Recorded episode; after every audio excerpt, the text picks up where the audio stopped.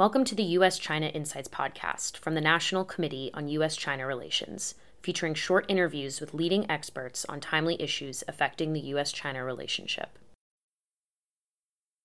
I am Margot Landman, Senior Director for Education Programs at the National Committee on U.S. China Relations. Joining me today is Dr. Weiping Wu, Professor of Urban Planning at the Columbia University Graduate School of Architecture, Planning, and Preservation, and Director of the Urban Planning Master's Degree Program at Columbia. She's also a Fellow in the National Committee's Public Intellectuals Program. Thank you for speaking with me today. Thank you, Margot. It's always a great pleasure to be part of National Committee and any of its activities. Let's start with some context. Please describe the history of Chinese urbanization since the establishment of the People's Republic and especially in the reform period.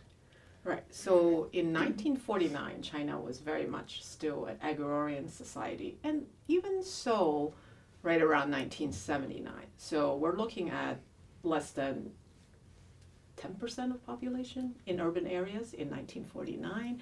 And between 1949 and 1979, not much urbanization actually took place, and particularly given the policy of you know growing industrial uh, production and particularly away from the coastal areas, the bigger cities also did not grow very much in terms of size. But 1979 and reform period really unleashed a torrent of forces. And those forces include migration, industrialization, and globalization. Of course, that's also a, you know, a push factor and to some degree fiscal decentralization. So all of this has really together propelled urbanization in China. And so between 1980 and 2010, so that's 30 years, the percentage of China's population who are considered urban uh, have increased from about 19% to about 51%. And today that percentage is around 54%, but there's, you know, a little bit of a uh, complexity in there as well. Those with urban hukou actually is a little bit less, it's about 36%. But overall, China right now is about the same level as the average of the rest of the world. Oh, you mentioned the hukou.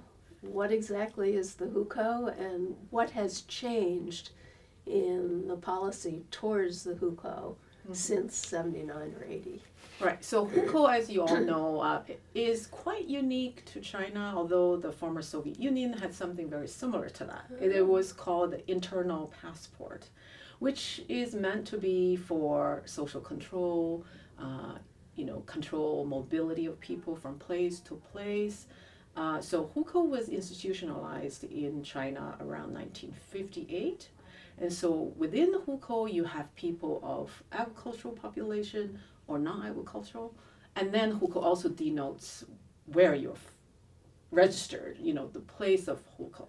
So since 1979, particularly since 1983, hukou has become a little less important, although still important, less important in terms of food provision. So farmers were able to sort of take care of their own food provision, so they were able to move more to away from home. But today, hukou still is very much connected with the provision, let's say, uh, education for kids going to public schools and certain kinds of jobs in the state sector, as well as certain types of housing. So primarily, hukou now is connected with the provision of social benefits and services. A couple of aspects of China, well, many aspects of Chinese urbanization are quite striking. But one thing that I think maybe doesn't happen in other places is the urban village in Chinese cities and the so called new villages in the countryside. What are these villages and what do they tell us about China's urbanization?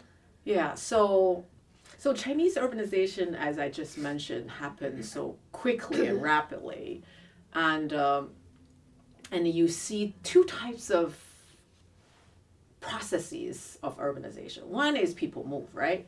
And you know, millions of people move from countryside to the cities. And the second is places become urbanized without moving, right? What we call in situ Uh-huh. urbanization. Uh-huh.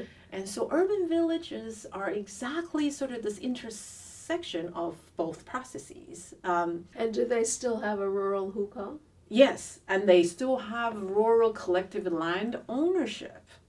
In fact, I, I brought one of your colleagues to uh, Zhejiangcun in Fengtai district. Right. So that's precisely, so that land is still collectively owned. The village, even though it doesn't have any, farmland, it has control of the land. So they can rent the land, they can build um, workshops, and there, that location and many of these locations became really affordable and attractive options for housing for migrants.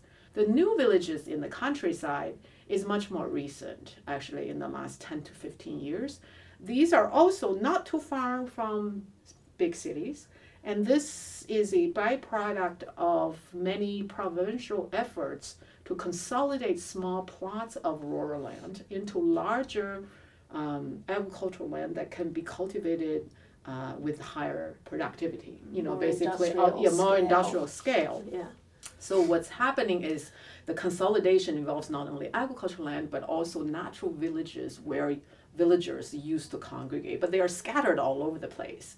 So they would move them together into one large plot, and the housing would be built very much like you know urban housing, high-rise apartments, and they would be called some kind of neighborhood complex, a residential complex.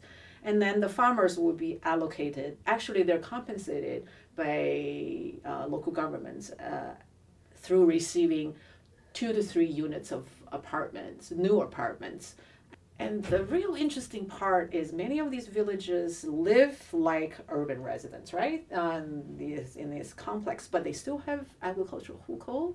They still belong to the villages. They're all good examples of the so-called incomplete urbanization because if you look at it either the lifestyle or land ownership types are not completely sort of over to the urban side. And so um, yeah i've sort of done work on both And only in China would these be called villages because they're 30, 40, 50,000 people. That is correct. Yes, that speaks to the, the the complexity of defining urban, and given the higher density and large number of population in China, it takes a lot more people to qualify as urban, right? Right. But they are also called villages because of the, I guess, the heritage they carry with them. Uh, that um, uh, and then the elements of that heritage that remain to be functioning. In your paper, when you wrote about it, it seemed in the the the new villages. I was going to say the rural villages, but that makes it even worse. Um, people still behaved, Mm-hmm. and I should use the present tense, behave like rural people. Mm-hmm. Their their day to day behavior is not necessarily what we might think of as the city life. Right. Yes, and it's particularly for people who are a little bit older Yeah. when they moved, um, and also has to do with many of them don't really have jobs. Right. Right. So their rural livelihood, uh, you know, is bygone, you know, era. Uh, today, uh, so 20 some years ago when this kind of um, transition happens there used to be policy of turning these people into urban uh, uh, hukou holder and even allocate them jobs and that really stopped uh, more than 10 years ago so um, they really reminiscence a lot about traditional ways of life the way they celebrate weddings and uh, even funerals um, and so the social relations that they carry with them very much remain to be rural. And that really takes quite a long, longer time. So that is part of the complexity we see in China in terms of urbanization. Its rapid pace, that is very um, compact time frame, uh, brings a lots of sort of complexity in understanding the impact of urbanization on people in their daily life, in their um, uh, livelihood. Uh, and so um, it's kind of interesting. The 2013 new urbanization plan in China now talks about urbanization of people not just urbanization of land, which was always, you know, sort of how we just see it as, you know, you turn a city into a, you know, turn a county into a city. You're urban, but the people are not necessarily are urban in their ways of life. That leads very nicely into my final question because we're running out of time. China, in the last, since 1979, things have changed so fast and in such major ways. You look at the US, we didn't hit our more than half urban population point until the early 20th century. Mm-hmm.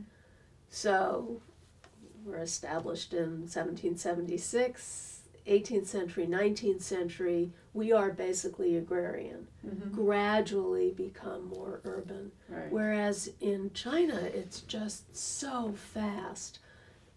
Excuse me. What what are these differences in the process of urbanization tell us? Margot, you are speaking of a kind of a similar what we call the S curve that many countries go through and that is very low level of urbanization for a very long period of time and then take off at this sharp curve. And the primary driving force of the takeoff is industrialization. So if you think of united states end of 19th century you know industrialization psh, and then now we're tapering off because there will always be roughly 20 30% people who don't want to live in urban areas. Or so us urbanization level now is about 80% so it hasn't gone on increasing for a long time. It's sort of been steady since Second World War. Mm. And so for China, I think the, the, the, the later takeoff uh, stage, you know, of course, has to do with uh, how late industrialization happened.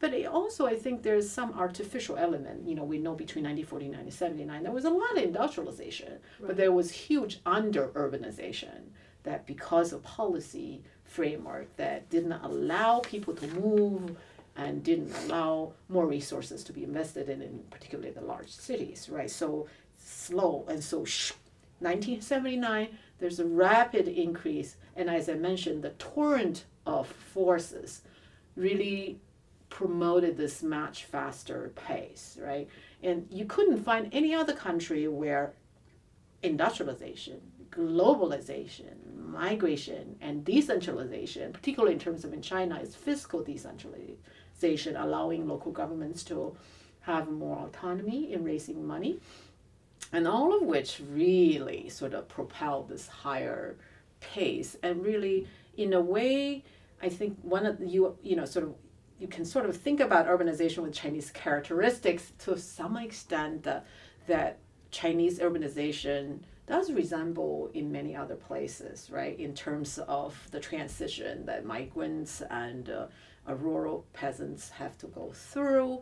But Chinese urbanization also has um, a lot of unique characteristics, and that which actually generates really good opportunities for scholars to think about newer theories, and particularly in terms of what we call state-led urbanization, sort of very uh, sort of infrastructure led and very much uh, sort of um, develop, de- developmentalist states at very kind of uh, important uh, stages, guiding both development at individual city level as well as regionally. You know, we know that in Cultural Revolution days, it was the inner parts of the country that received a lot more resources. Now it's all going back to the coast.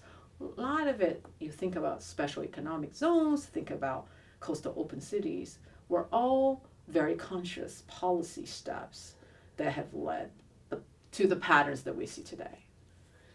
All right. Unfortunately, we've run out of time because I think we could keep going for quite a while. Thank you very much for talking with me today. Thank you, Margot, for this opportunity.